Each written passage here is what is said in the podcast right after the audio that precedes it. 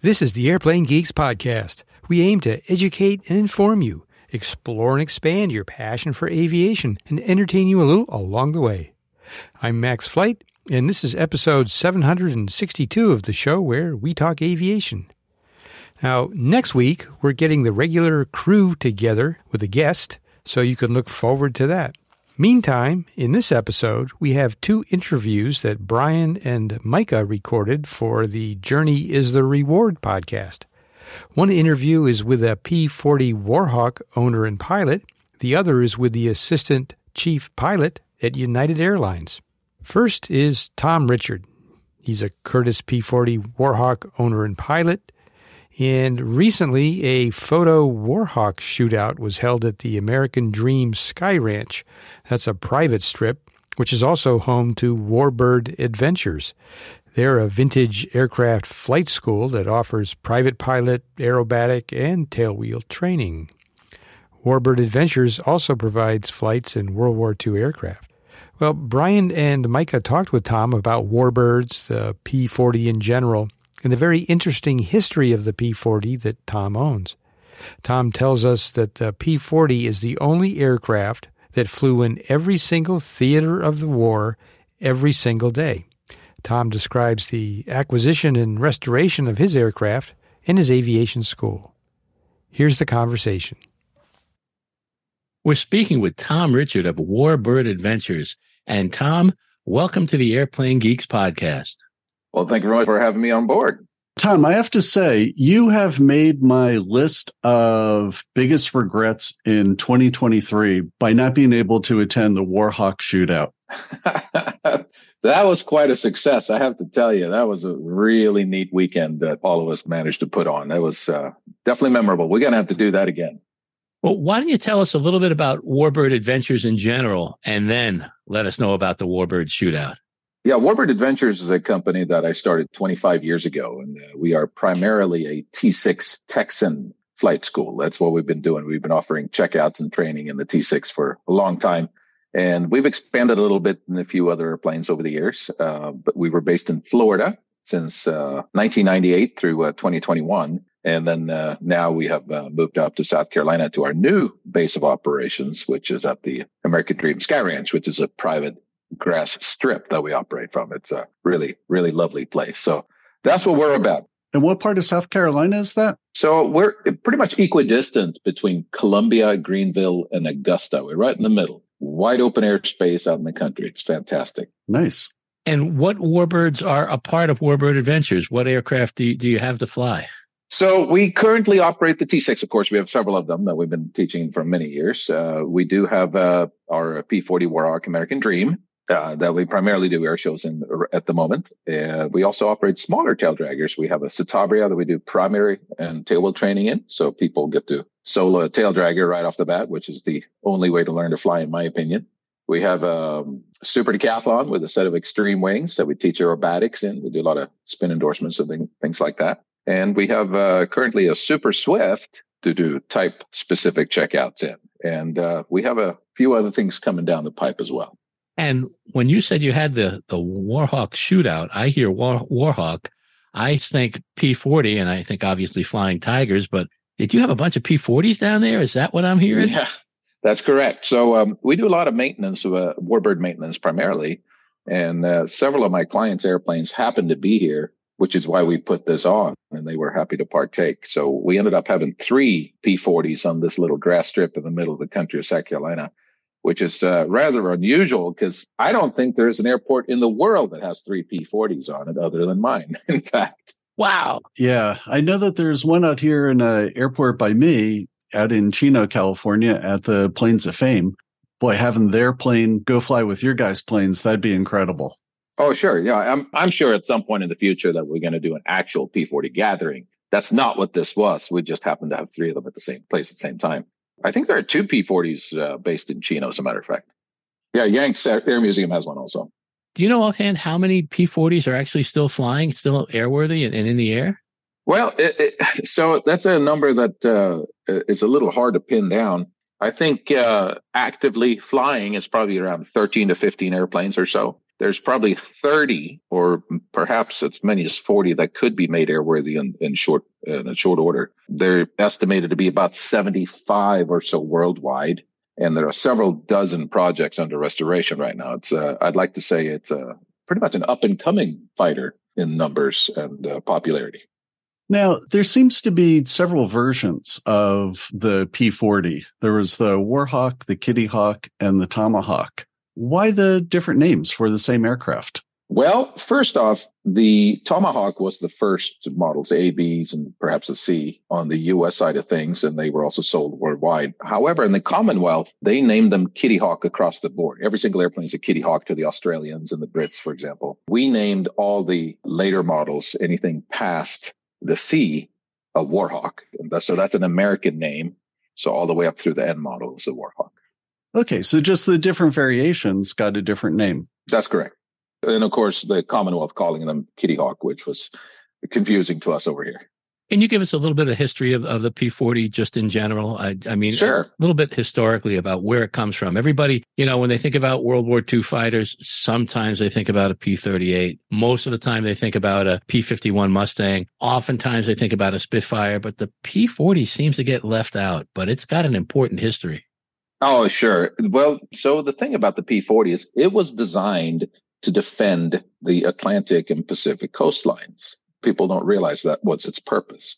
It was not designed to be an escort fighter, which were more the desires of the later fighters. So they were very good close air support and low altitude aircraft because they only had a single stage, single speed supercharger. So below 10 or 15,000 feet, it is a very high performing airplane. At the time, it was the best we had, obviously. Once you start going up in altitude, it poops out because it simply doesn't have a two-stage supercharger or a turbocharger like the later airplanes did. So that's where it falls down in comparison to the later fighters. But as far as a low-altitude dogfighter, very, very hard to beat. Even with the later airplanes, weren't able to turn and dogfight with P-40 at low altitude, which makes it very exciting. The airplane performs very well below 250 and 10,000 feet. What a lot of people don't realize is that the power plant inside the P-40, that Allison, I think was a V-1710. I can't remember exactly, but that was the same power plant that was originally in the Mustang, which was considered a dog until it had the same kind of ground attack capabilities of the P-40. It wasn't quite as special as what it became when they added the Packard or the Rolls-Royce Merlin. Yeah, so there's a lot of history there. So first off, the government had promised Allison that Honeywell was going to produce a turbocharger to latch on to the Allison and make it a high-altitude engine. Unfortunately, that did not come into fruition until much later and didn't work out. So Allison missed out on the production of a high-altitude engine. They could have easily built something that would have been better than the Merlin. And they did, in fact, later in the war. It was called the G6. And that was a 2,000 horsepower power plant that we ended up putting in the P-82, which far outperformed the Merlin. However, that wasn't available at the time. Now, the P-51 originally wasn't slated to do what it ended up doing. So the Allison was by default the engine of choice. That wasn't necessarily a good marriage because the Mustang is quite heavy. You know, it's 1,300 pounds heavier than a P-40. If you don't have the promised turbocharger, it isn't going to work. The Merlin was a great stopgap measure for that airframe, and it worked out really well throughout the war. But obviously, if they had put a 1710 G6 in the Mustang, that would have been an absolute monster of an airplane. So it wasn't that the Allison was a worse engine by any stretch. As a matter of fact, it's much more robust, and more reliable, less maintenance, much tougher parts. If you look at the Merlins that they run in Reno, for example, that they pump up the horsepower, they substitute a bunch of parts for Allison parts because they're more robust. So the Allison's a fantastic engine. It's just that the earlier versions that we ended up with in the P-40 was not slated for high-altitude use. But if you ask me, if I had to operate one or the other, hands down, the Allison is the engine of choice.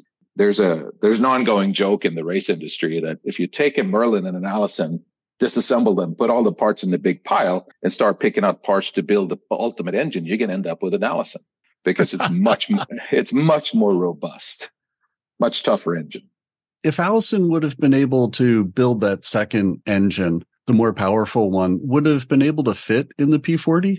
Not directly, but they would have obviously adapted to it. It would have fit in the P51. The P51 engine compartment is configured differently because the Merlin obviously has the large intercooler and the large supercharger and so on.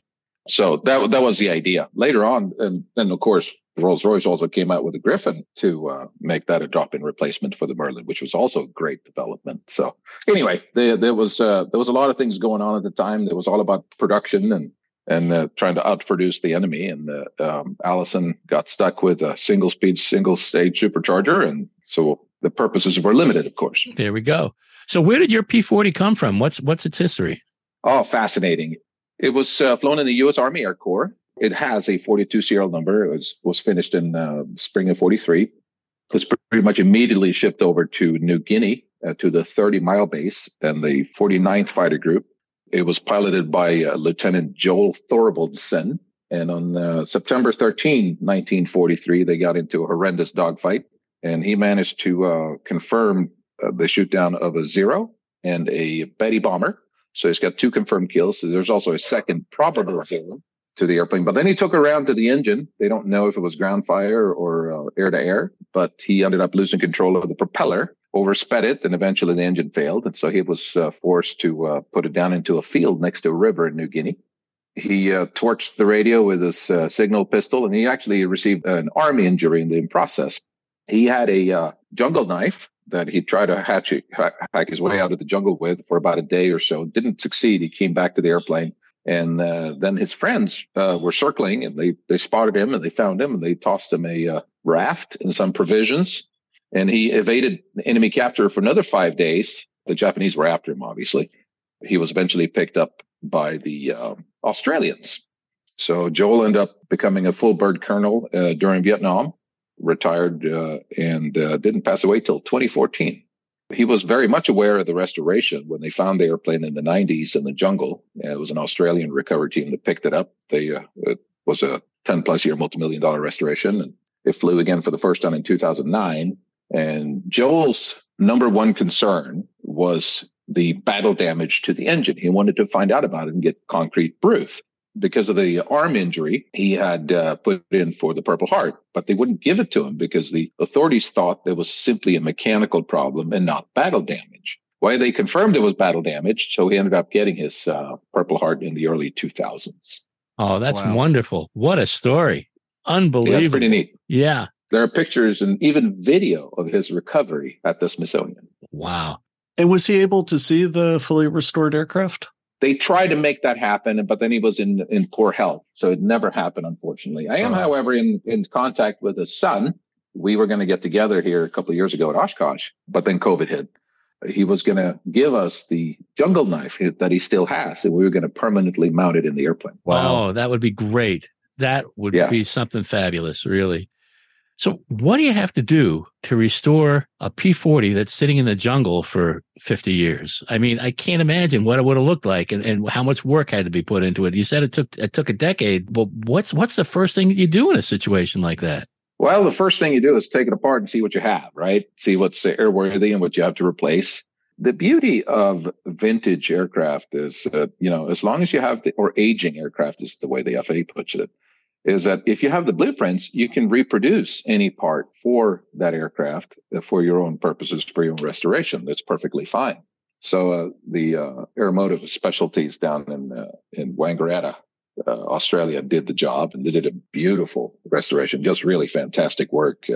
And that's what they specialize in is P-40 restorations. And they've gone around and recovered multiple airplanes over the years, and they're still restoring airplanes to this day. So that must be a very expensive adventure as well. Oh, yes. There's nothing cheap about warbirds, especially fighters. It's a very, very expensive endeavor. No question about it. And obviously tons of volunteer hours involved in these things. I got to see the Collings Foundation P-40 a few years ago, about 3 or 4 years ago. And that was a reasonably recent acquisition for them. And they were very, very proud of that. And it's the first time I actually ever saw a P-40 in the flesh. And boy, she's absolutely beautiful. Just a gorgeous, gorgeous airplane. It really is. It's got beautiful lines, and it doesn't get as much credit as it should. How did you end up acquiring yours? How did it end up coming to you from the jungle and from the restoration in Australia? Well, I went down to Australia because there's 2 or 3 companies actually over there that specialize in war and P40 restorations. So I went down there some years ago now. That's 8, 9 years ago, whatever it was. Looked at all the different airplanes and projects available to see what I could possibly cope with. It turned out I couldn't find anything that was reasonable. I did see this airplane. It had just been taken apart to be shipped to a recent buyer in Colorado. So I didn't really pay attention to this airplane very much because it had just been sold.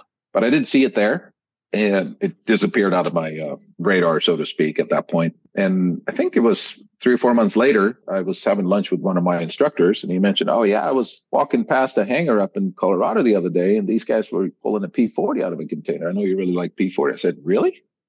And they looked like they needed some help. So I brought the forklift over and I helped him out because he's a big warbird guy and knows what he's doing when it comes to putting these things together. So he walked in and assisted them. That afternoon, I went and got an airline ticket and I flew up to Colorado uninvited. And I walked into the hangar and introduced myself because I had a lot of interest in this airplane, of course. So I ended up getting to know both the mechanics and then the owner shortly thereafter. And I assisted him with the airplane over the next 4 years. Of flying the airplane and doing maintenance on it and so forth, because he wasn't qualified in the machine. So I helped him out. We didn't put a lot of hours on it, I think about 12 hours or so over the 4 years, because there was ongoing maintenance issues. And I eventually wore him down and convinced him to let me have the airplane. I told him the very first day, the reason I'm here is because I want your airplane. Eventually he let me have it. And, then I had to figure out how to pay for it and bring it home. So it's a whole nother adventure there. So was your heart set on a P40 from the beginning when you went to Australia, or were you looking for an airplane and not sure what it was going to be? No. I've been on the hunt for a P40 for a while. I've flown multiple P40s for other people over the years and a bunch of other different fighters. And it was my absolute favorite airplane. I tell people all the time that the P40 is not my favorite airplane because I happen to own one. I own one because it's my favorite airplane. If that tells you something, I find the aircraft really fascinating. I call it the pits of the warbirds. It's just a wonderful aerobatic and flying machine in every regard. Granted, it's got some archaic systems, and you really got to pay attention. It's a narrow gear, and there's no ergonomics in the cockpit whatsoever. And the checkout is quite complex compared to, let's say, the more ergonomic later fighters. But I find it charming. I think it's a lot more interesting to fly, but it's way more fun than any other fighter out there. And you've flown other fighters, so you can really compare them side by side when you say that in terms of your pleasure in enjoying them. And mm-hmm. I'm assuming it's your top choice. That if you have any of the warbirds that are out there, the single engine fighters, that the P40 is the one that you would say is number one. Do you have a number two? Oh, probably the Corsair. I'm with you on that. Yeah. Again, I think 2 beautiful looking aircraft. Yes. Yeah. They are definitely my favorites as well. One of the things about the P40, so something I didn't know is that it actually started as a coastal protection aircraft here in the U.S. And I think most people are familiar with it through the China, India, Burma theater. And it served in every major theater of war. And I think most people don't know that. It's actually a little bit more distinct than that. The P40 is the only fighter to serve in every single theater of the war, every single day of the war. Really? Yes. That's a pretty significant statement, isn't it? Yeah, that really is. Every single day of the war. Yeah, it flew all the way up to VJ Day. Yeah, see, I did not know that. And again, I think just by watching war movies, listening to stories, you hear about it at the beginning of the war, and then other aircraft, I think, just became more popular. And yeah, I never realized that it flew till the end of the war as well. Yeah, what people don't understand is that the P-40 was in full-on production until November 1944. Do you know how many were made in total? Yeah, 13,738. So it's the 3rd most numerous fighter produced on our side. Wow. I was going to say that, being that the P-40 is your number one choice and the Corsair is your number 2 choice, you're our modern-day Colonel Boynton, aren't you, when it comes right down to it? Probably nobody's ever called you that before, but that's what came to mind immediately. There you go. Yeah, no, I'd never live up to that. All right, since I'm going through asking all the dumb questions today, The P-40 is referred to as a P, but yet it fought as a fighter. So why doesn't it have an F as a designator? What's the P for? Well, P is pursuit.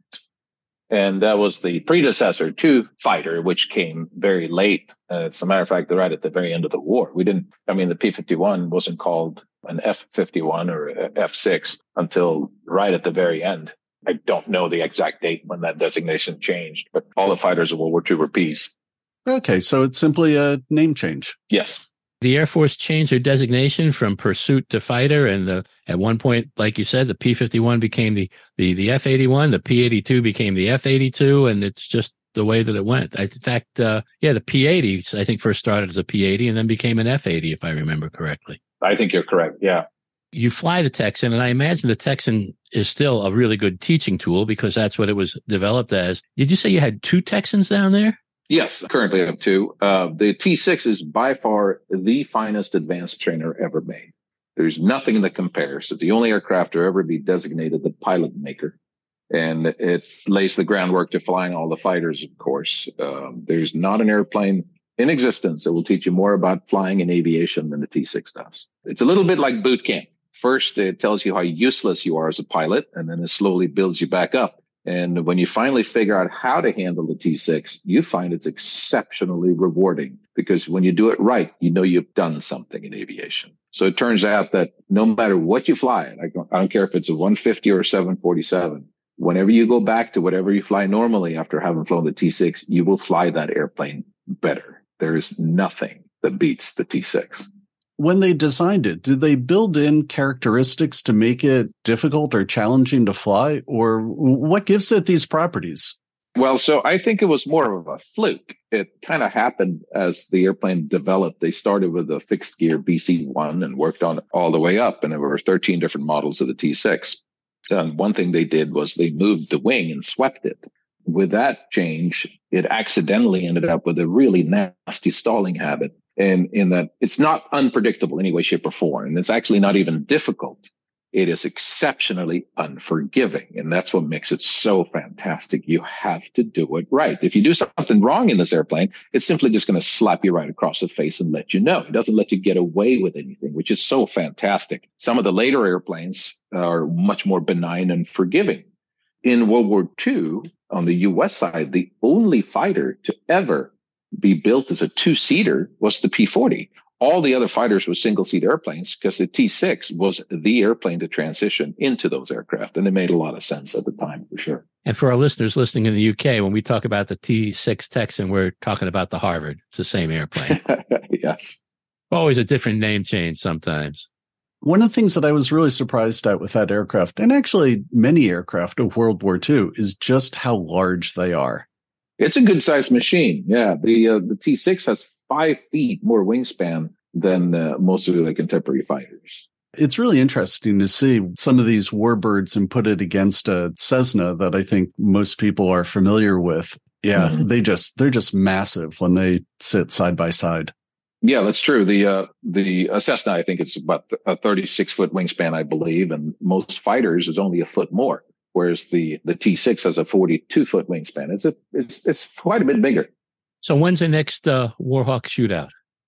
We are probably going to have one this fall, in fact. And it's really all dependent on our runway construction progress and how fast the grass is going to grow. But tentatively, I'm hoping for October, when the weather is still fantastic and still dry, but our grass should have grown by then to be able to use the runway again. We're about to shut it down for a month or two here in the coming weeks for that very reason, because we need to grow grass. So if people want to get in touch with or Warbird Adventures or get to know more about the project and the company and want to learn to fly with you, what's the best way to do that? Yeah, so our flight school website is warbirdadventures.com. The airport that we have created here with our bed and breakfast and campground and so on and so forth is called American Dream Sky Ranch. And that's also americandreamskyranch.com. And the contact information is on there. We're easy to get a hold of. Flightwarbirdadventures.com is our email. You can get a hold of us very, very simply. And schedule to come fly with us or come stay with us, come visit, whatever you like. We are hoping to have a lot of aviation activity here in the future. By your flight school, will you take a brand new student, or are you just taking pilots that are currently certificated and teach them how to fly a warbird?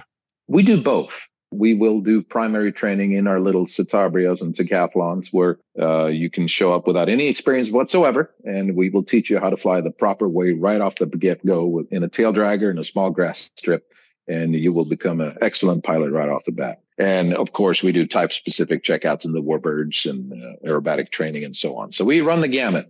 Yeah, that's actually one of the things that I say. I'm a scuba instructor, and I say that if you learn to scuba dive in the cold water in California, especially Northern California with all the kelp, you're going to be a great diver and can dive anywhere in the world and be safe. So it seems like learning to fly in a tail dragger is probably very similar. Very much along those lines. You couldn't be more correct. Transitioning to nose-wheel airplanes and simpler, more modern machines after learning to fly properly is definitely the easier and by far the better way to go. You're going to create the right skills right off the bat when you're learning the tail dragger. I love that attitude. That's the way it's got to be. You learn how to fly the tough ones, and then you can ease off if you want to. That's right. Yep, absolutely. Tom, thank you so much for joining us here on the podcast. It was great having you, and hopefully we'll be able to get down there and visit your Warbird Adventures sometime. I hope you do, and I expect you to hold some sort of live feed when we offer air shows here at the property. Oh, that'd be fun. You invite us down, we'll do that. Absolutely. Sounds great. Thank you very much for the invite, gentlemen. Thanks. Take care. Tom, thank you so much for your time. Really, really appreciate it. Next up is Captain Chris Dowell, an assistant chief pilot at United Airlines. Chris describes his career progression as a pilot and explains the role of the assistant chief pilot. He talks about customer service, substance abuse, and pilot training. Also, what a Czech airman looks for in a new pilot, and how new pilots today are different from those in the past with all the technology and automation now available. Chris also comments on captain, first officer teamwork, and CRM. Here it is. We're talking with Captain Chris Dowell, assistant chief pilot with United Airlines. Thank you, Mike. I appreciate it. Brian, you met Captain Chris through a really interesting way. Why don't you tell us what happened here? Captain Chris was one of my pilots on one of the 3 million mile flights. Unfortunately, I can't remember which one. Should have looked that one up before the show. But anyway, when I went up and gave the flight crew their thank you card and seatback tray table hook, Captain Chris was kind enough to take note of the adventure that I was going through. And in a week or so afterwards, I get a beautiful United coffee table book and some challenge coins. That was just, I think, one of the nicest things that any pilot had ever done for me, besides getting me to my home safe and sound. And you can't ask for more than that, other than your pilots, and United pilots in particular, have always gotten you home safe and sound. And that's the kind of service that we're looking for. So far, they have. And in this conversation with Captain Chris, I think we wanted to get into some of the things that he gets to experience as being assistant chief pilot and what that group and organization does within United. But before we do that, Chris, how did you get started with flying? I mean, you were at a senior level with one of the biggest, most wonderful airlines in the world. But how did you start flying? I couldn't agree more. I think it's the premier airline in the industry. I have been with United Airlines now for 33 years. Started as a civilian pilot, like many of them do. Worked my way up through the normal civilian process. Started flying in a small regional airline down in Houston, Texas, while I was working as a police officer, trying to pay my way to earned flight hours and flight ratings. That progressed to a couple of interactions that I had with some gentlemen that were working as flight instructors at Continental Airlines at the time, and they mentored me through the process. Ended up going to work a few years later for Bar Harbor Airlines, which was, at the time, going through acquisitions and mergers through Texas Air Corp, and they became the Continental Express system, which led to my transition to Continental Airlines, which then led into my transition to United through the merger in the early 2000s. So it's been not an unusual process these days in the airline industry, but it's been an enjoyable one. Along the way, I've had a lot of other opportunities to work with the Airline Pilots Association through or with pilot recruiting here at United Airlines and a few other jobs. I can't say enough about the company that I work for. Again, I think it's the premier airline in the industry for a number of reasons. I'm just excited to talk to you about it. Well, you said a couple of things that are just so near and dear to my heart. You said Bar Harbor Airlines. I'm coming to you from Portland, Maine. I miss them terribly, but they're still with us in one way or another. And absolutely, you brought them back to me. And the other thing you said was Continental Airlines. I started with the first time I ever got real frequent flyer mileage and worked my way up. It was with Continental. I was living in Pueblo, Colorado, and wherever I flew, it was always started in Pueblo. And I was flying on Rocky Mountain Air on -6s and -7s into Denver, running out. And this was DEN. This was the old Denver airport, and running from one end of the terminal to the other to catch my flights. And you probably remember that very well, too. It was just great. And I missed Continental when they disappeared, but then United really brought everything right back when they went with the merger. You know, I told you I grew up in Houston, Texas. Continental was the hometown airline. So obviously that was my choice when I was young and interviewing for airlines. It's just a bit ironic that I now find myself at the tail end of my career at United Airlines, because they both have heritage through the same organization, Barney Speed Lines, if you remember. It's just a combination of a long career that has been very, very good to me. Well, you said the tail end of your career, and it may be, but it makes sense because the tail end of every United airplane is Continental. So it works perfectly. Yeah, it has a nice Continental globe on it. So, Captain Chris, since you've been with the airline for so long, you've had an opportunity to fly a whole bunch of different aircraft. Can you run through the aircraft that you have had the opportunity to fly? Certainly. Following my transition from the regionals over to the mainline carrier, started on the flight engineer panel in the 727. I was flying that out in the South Pacific out of Guam, and then went over to Manila, Philippines, where I flew it on a freight contract for one of the freight carriers through Continental Airlines. I transitioned from that to the MD-80 back stateside, and then from there to the 757, 767, 777 as a first officer, and then upgraded to captain on the 737, and then back to the 777 as a captain here. So was there any difference going from a large aircraft to a smaller aircraft? I certainly understand the difference in getting your captainship on a smaller aircraft, but flying it, how was that adjustment? So I worked my way up from the smaller airplanes, the MD-80s, DC-9s, up to the 777 in the right seat. And then when I made the transition back to the smaller airplanes from the 777 back to the 737, I was doing it at the same time I was making the transition from first officer to captain. So the responsibilities become much greater. The workload on the smaller airplanes is much greater, particularly for the first officers. It was a learning experience and something that I valued greatly in my time with the airline. I spent another 18 years on the 737. Many of those years were as a line check airman. I spent a few years as a captain on the airplane and then was offered the opportunity to become a line check airman, where I was doing basically quality control, checking work on other captains. I learned a lot through that process. That's an incredibly valuable part of my career. I learned a lot about flying airplanes during that period of time. Well, one of the questions that comes up sometimes is, we hear pilots talking about their line check and their line check airmen that they fly with. And they hear sometimes captains or first officers talking about, I had to meet with a chief pilot. Neither one of those things are particularly said in a pleasant manner. And can you tell us the difference between a line check airman and a chief pilot? And then I want to ask you a little bit more about the chief pilot position. Sure. So the line check airman is part of the airline's quality control system. We have some requirements through our AQP program that puts our captains through a line check over a period of time. That's a required part of their recurrent training process. The line check airmen are the one that conduct those. They also conduct all of the initial operating experience for all pilots transitioning into that fleet.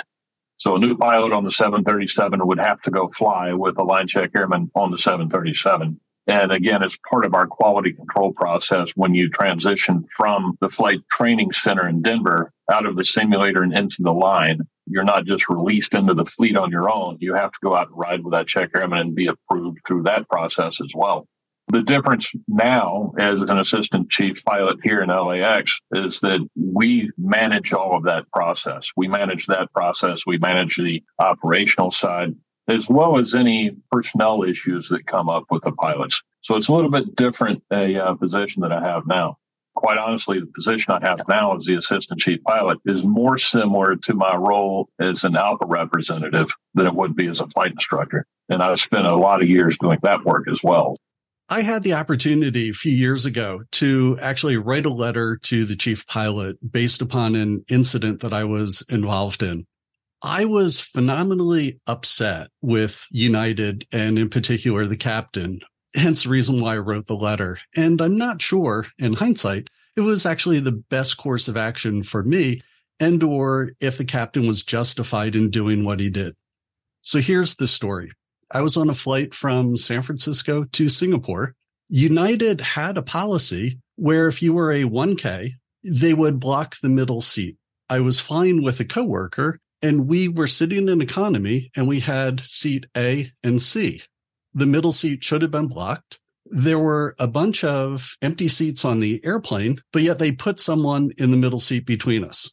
Prior to the flight, I went up to the gate at the desk and I asked them if they could move the person that was sitting there. And they asked why. And I said, well, I wouldn't want to disturb the passenger because I'm traveling with my other coworker who's also a 1K. And I'd really appreciate if you could move them. This went on for a few minutes. And one of the coworkers apparently only overheard part of the conversation and went to the pilot and said, we have an issue with a passenger at the gate who's saying that he's going to disturb the flight. We ended up boarding. The person was there. I was in the process of talking with the purser on board, asking if the purser would move the passenger to another seat. And the passenger was actually quite willing to move at that point.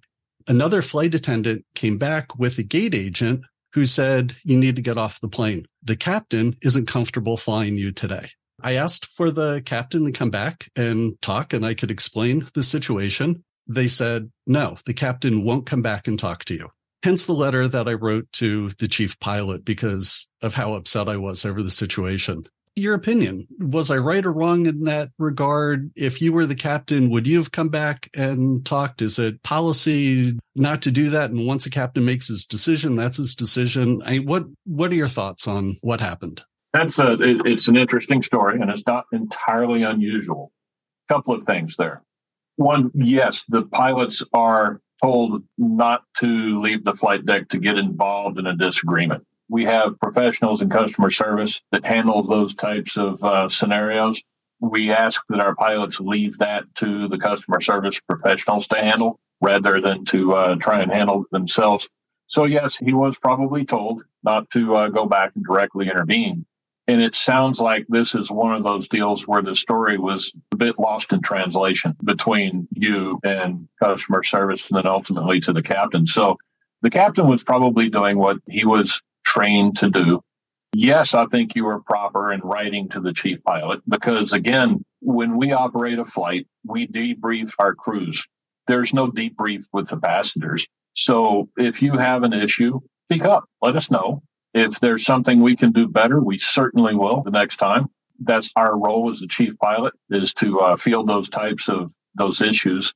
If there's a way for us to do better, we absolutely will the next time around. I can guarantee you that.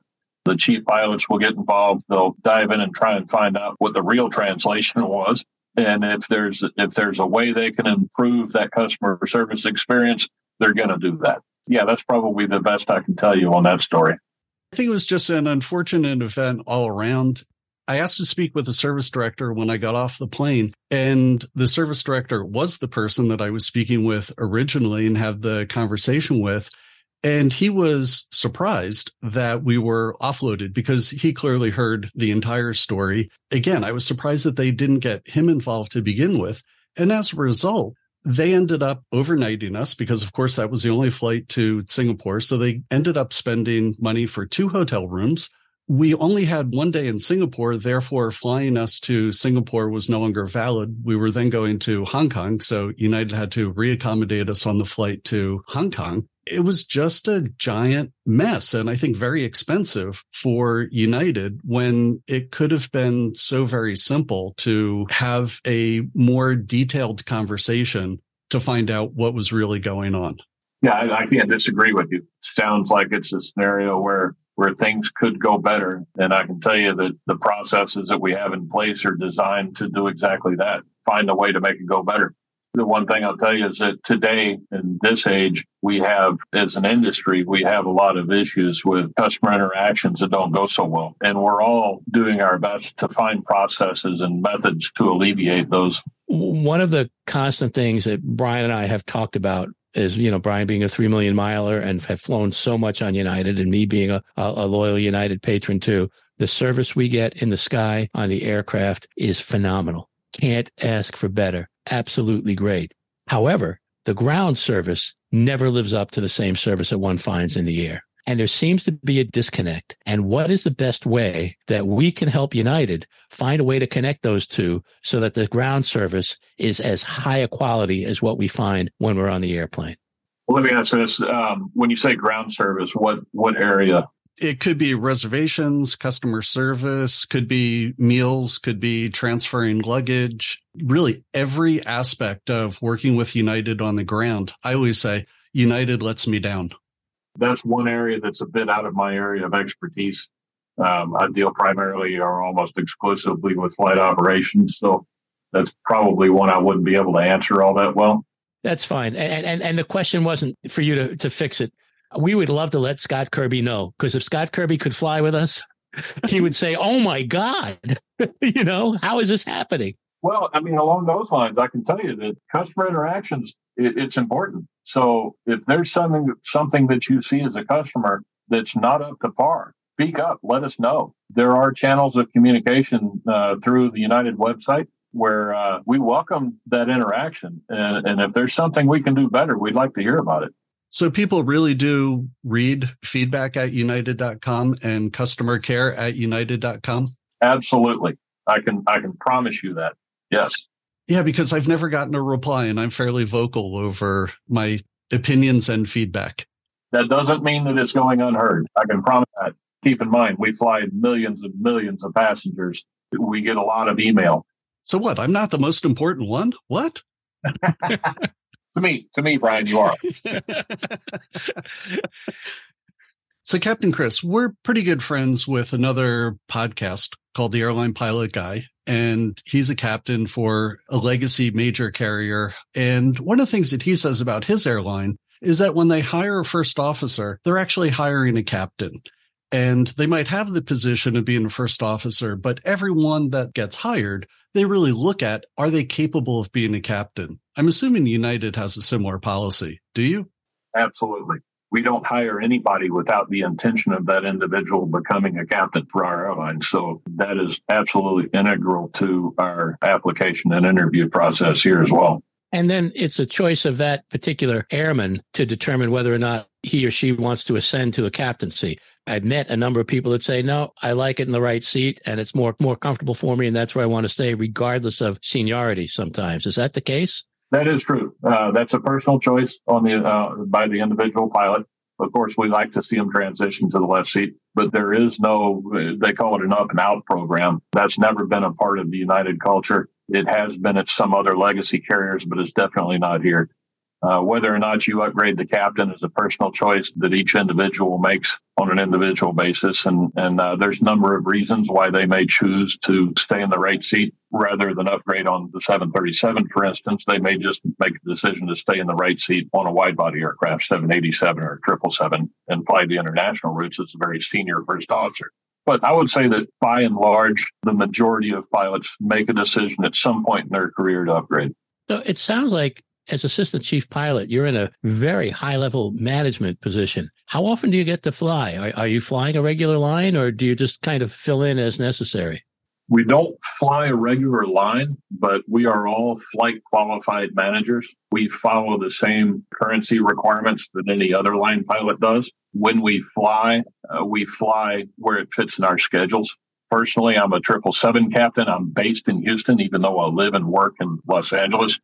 So it requires me to travel to another base. We don't have a 777 base here in LA, so it requires me to fly to another base in order to fly my aircraft. But I get to do it fairly regularly. I would say once a month, I try and get out and fly a trip just to keep my hands in the operation. And honestly, I like to fly airplanes, so I kind of prefer to do that anyway.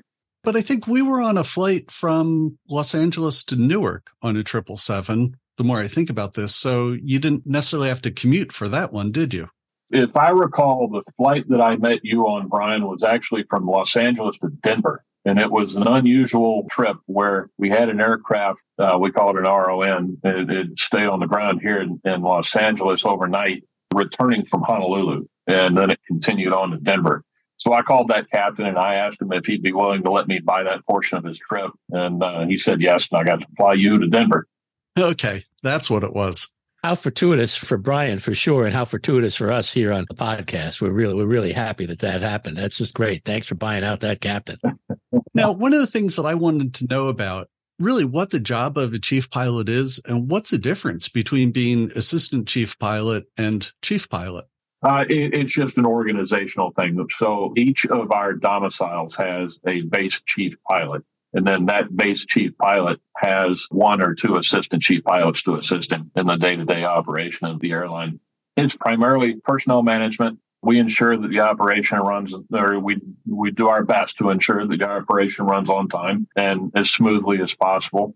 That can be anything from typical personnel issues, pilots needing leave requests, assisting with those types of things, currency requirements. It could be a number of things on a day-to-day basis. But it's really a managerial position for pilots. Yes. You know, I spent, we haven't talked about it a lot, but I spent a lot of years as a representative for ALPA, working as a pilot advocate. It's very similar to that role. Pilots are human beings, and they do have family needs, that kind of thing. We can assist them with those, as well as just the normal airline operational issues that arise. In my career, I've never had the opportunity to work with a union, and I think some people are very much in favor of unions. Others are opposed to them. Unions oftentimes seem to be at battle with management. It seems like since you've been on the union side and on management side, that gives you a very interesting perspective on the job and working with the company. You're right. It's a unique dynamic. I'm very fortunate to work for an airline that values the leadership experience that I had, saw that as a positive when I applied for the role that I have now. And it's not just me. I can tell you that United Airlines recognizes that pilots that have worked their way up through the leadership roles within the Airline Pilots Association are a value-added asset to the airline operation. It is unique. I'm thrilled that United handles it the way they do, because that leadership does translate quite well to the role that I'm at now.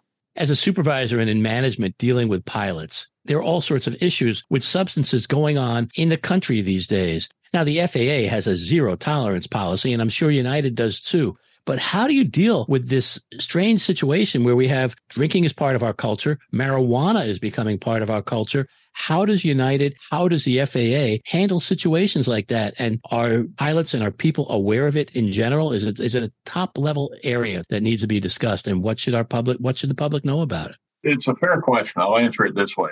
I said earlier that pilots are human beings. United Airlines recognizes that from time to time, issues like you described will come up. And I also talked about how we have a very close relationship with ALPA on a lot of areas. ALPA has done, and they have made great strides to develop programs to assist pilots to work through those issues before they become a problem. United is very supportive of those programs. We advertise those to the pilots on a regular basis so that they're aware of them. And we encourage them to reach out on an anonymous basis to some of these programs and work through those issues before it becomes an issue that we have to deal with in other ways. So I think that's great where pilots can come to you or the airline and say, hey, there's an issue. It needs to be addressed. I need help. And help is provided to them. That's exactly right. We provide very high-level professional help. And we encourage them to participate if they feel a need. When you're flying with a new pilot, you were a line pilot for a long time. When you're flying with a new pilot and or doing that first check ride, what kind of things do you look for? That's a good question. Obviously, as a check airman, you're always looking for their skills to be where they need to be to join the fleet as a line pilot. But just as importantly, we're looking for personality traits that would lead you to want to be a crew member with this individual for another 30 years. One of the common things that you hear from the recruiting office is, can I sit in the cockpit with this guy for another 40 years? It's a legitimate concern. United has a definite culture. And I can tell you that part of that culture is that we hold each other to a very high standard. We like to think that it's crew member driven.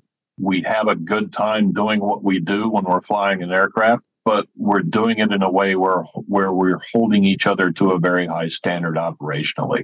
So that's what we're looking for. We're looking for somebody that fits into that mold, somebody that will continue to keep that standard that we all enjoy here. And I think that's really interesting that you say that. There was a flight that I was on. The captain, instead of him making his normal boarding announcement, he actually got out of the flight deck, got on the PA system, stood in the aisleway, talked a little bit about his background. He was a military pilot, can't remember what branch of service. And he said, basically, we have a contract.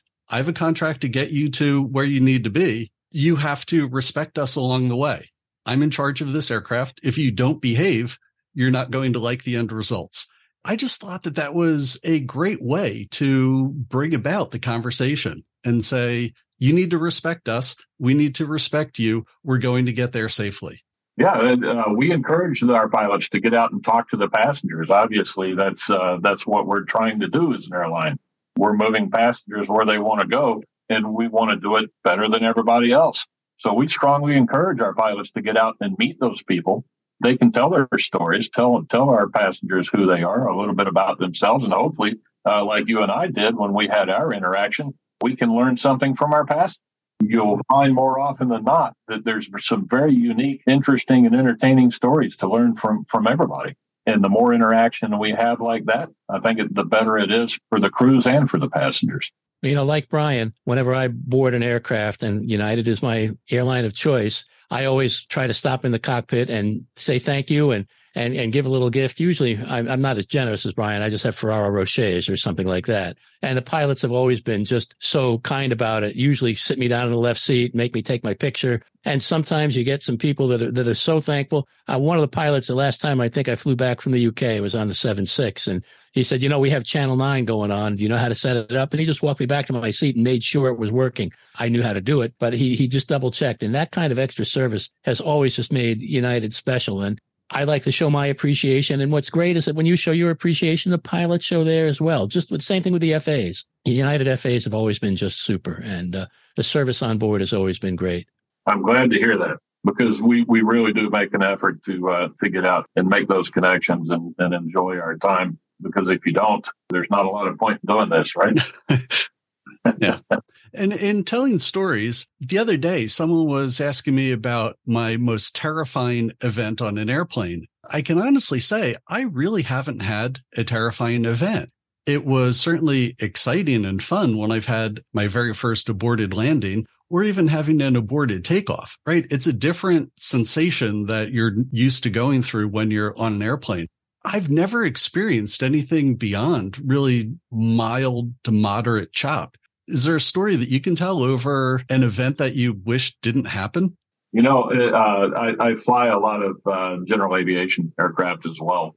I'm a former pilot for the Commemorative Air Force, and I'll tell you some stories that occurred there that probably would be better served for another day. But, at the airlines, of course, we fly in all kinds of inclement weather. We're trained to do that. That's what we do. I wouldn't say that there was any frightening experiences. I wouldn't put it that way. I've had a lot of learning experiences. I've dealt with things like lightning strikes and mechanical issues that require you to kind of step up your game a little bit. I wouldn't say that there's anything that's frightening. We train continuously for situations that could arise on the aircraft. And I can tell you, if you haven't had an opportunity yet to see the Flight Training Center in Denver, I would love to find a way to get you guys out there to see it, because it's an impressive facility that trains the best pilots in the world how to fly these airplanes. And I think we do it better than anybody else. It's an incredibly impressive facility, and I would love to take you out there and show you. Let's book it. I'm happy to get on an airplane and make that happen. Okay. I haven't been to Denver in a while, but like I said, I used to live in Pueblo, and back then, Pueblo has a nice runway down there, and it was back when United was still flying the DC-8 90s, and they would do their practice runs coming down over exactly where I lived, and I would see them doing touch and goes out of Pueblo Airport, and it was just beautiful back there in the Stapleton days, and I'm sure you remember those days too. Right.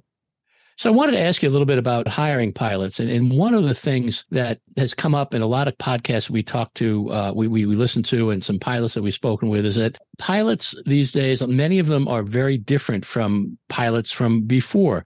You started flying on steam gauges. You learned airmanship, and you learned how to fly an aircraft, and you take command of that aircraft. Many younger pilots these days, it seems, don't get that kind of experience based on some of the computer operations. And rather than being necessarily airmen, and I don't necessarily like that term because it can be considered sexist, and I'm not sure what the correct term is, but rather than being that, rather than being pilots, they're aircraft operators is the way that I sometimes describe it. Have you noticed anything like that? And how does United handle that sort of thing in terms of teaching airmanship and piloting? That's a very valid question. I see it this way.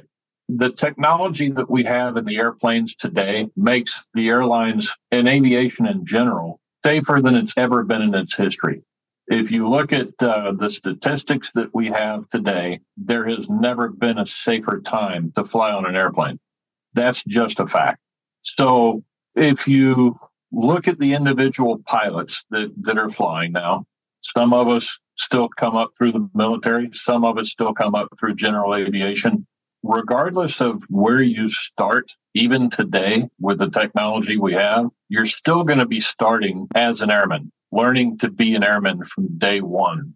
Now, the transition from those early days to a much more advanced flight deck happens much more rapidly.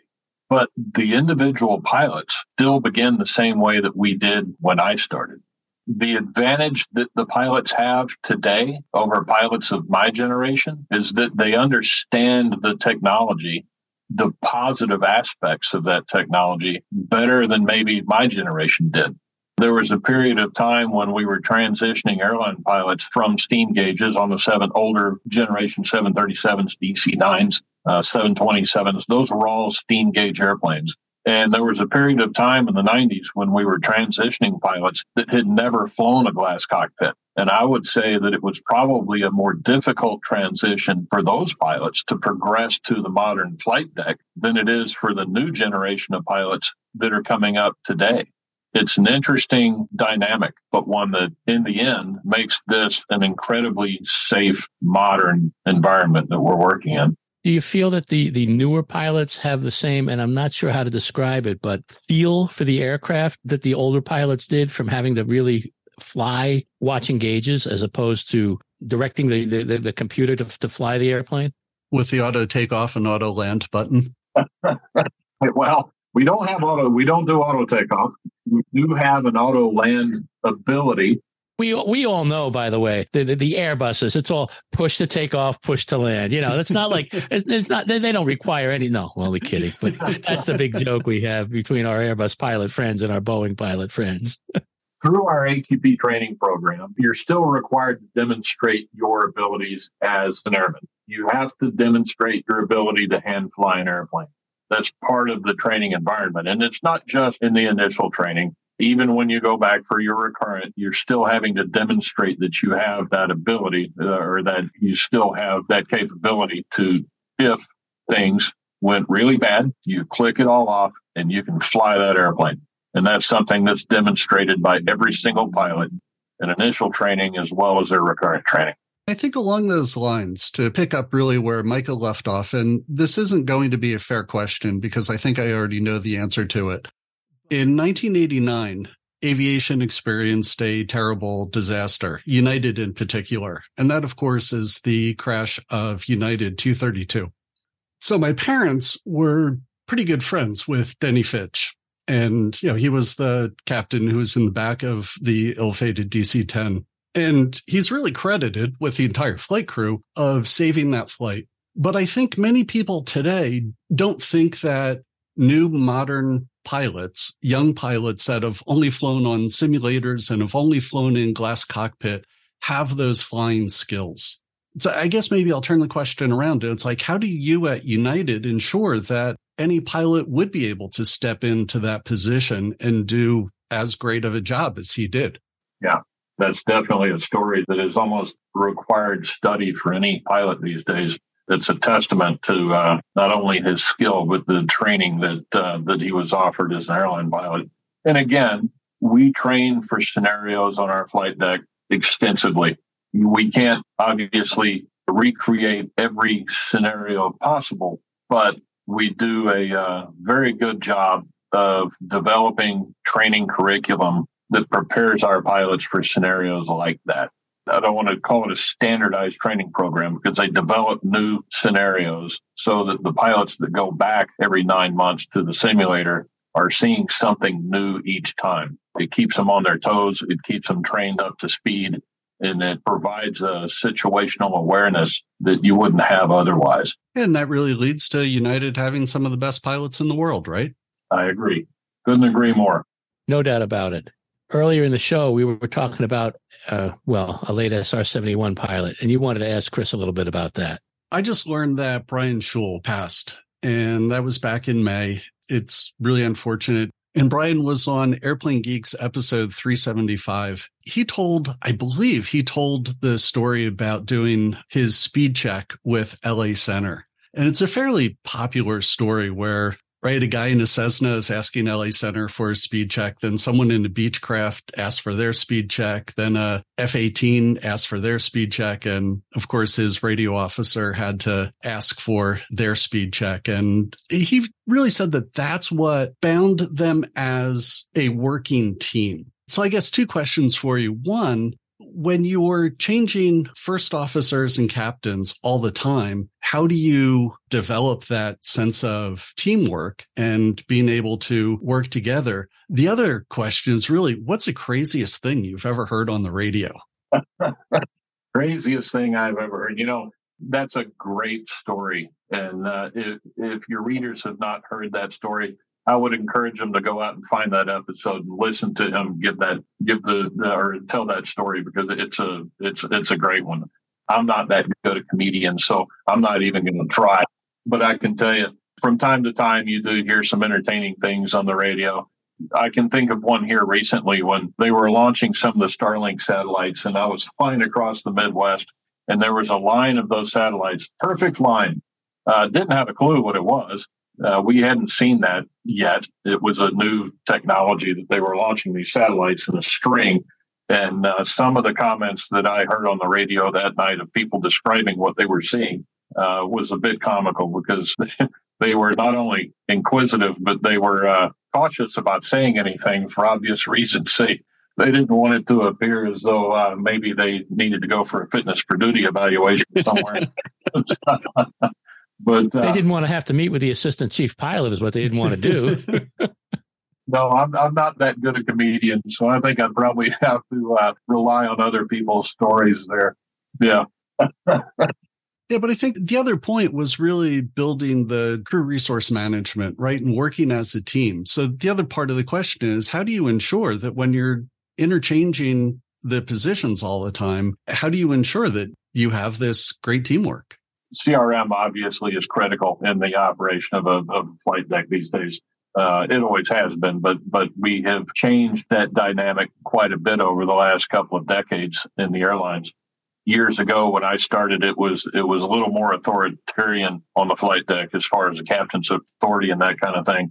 Now, in a modern flight deck, CRM is critical, and it becomes much more of a team collaborative effort.